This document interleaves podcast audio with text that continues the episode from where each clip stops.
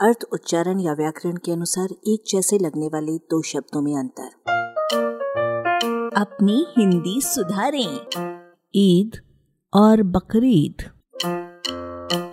अरबी शब्द ईद का पहला अर्थ है खुशी और फिर है खुशी का दिन। शिथिल प्रयोग में मुसलमानों के त्यौहार ईद उल फित्र या ईद उल फितर को ईद कह दिया जाता है।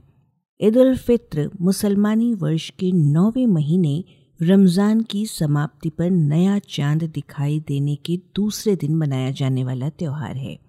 फित्र माने है लोगों का रोज़ा या उपवास खुलवाना। ईद उल फित्र वो ईद है जो रोज़े पूरे होने की खुशी में मनाई जाती है और जिसमें सिवैयाँ पकाई, खाई, खिलाई जाती हैं, इसे मीठी ईद भी कहते हैं। रमज़ान के बाद शव्वाल इस्लामी वर्ष का दसवां महीना शुरू होता है। ईद उल फित्र की तारीख पहली शव्वाल को होती है।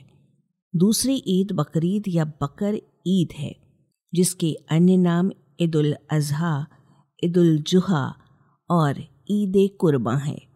इस दिन ईश्वर के प्रेतव्य पशु बलि करना फ़र्ज़ माना जाता है।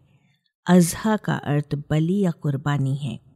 किवदंती है कि हज़रत इब्राहिम ने खुदा के नाम पर अपने बेटे को शिया मुसलमानों के अनुसार, इशाक की और सुन्नी मुसलमानों के अनुसार इस्माइल की बलि चढ़ाई थी।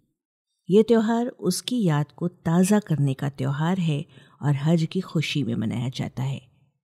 ये हर साल इस्लामी वर्ष के बारहवें महीने जिलहिज्जा या जिहिज्जा की दसवीं तारीख दसवीं जिलहिज को पड़ता है। बकरीद या बकर ईद को कुछ लोग भ्रमवश बकरा ईद कहते हैं, जिसका कारण है कि इस दिन प्रायः बकरे की कुर्बानी दी जाती है। मूलतः यह कुर्बानी बकर की होती है और बकर माने गाय या बैल।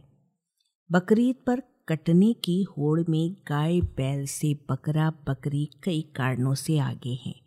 वे गाय बैल की अपेक्षा कम उपयोगी हैं उन्हें अपेक्षाकृत नीची आर्थिक स्थिति वाला और छोटा परिवार भी अफोर्ड कर सकता है और वे हिंदू मुसलमान का भेद नहीं करते।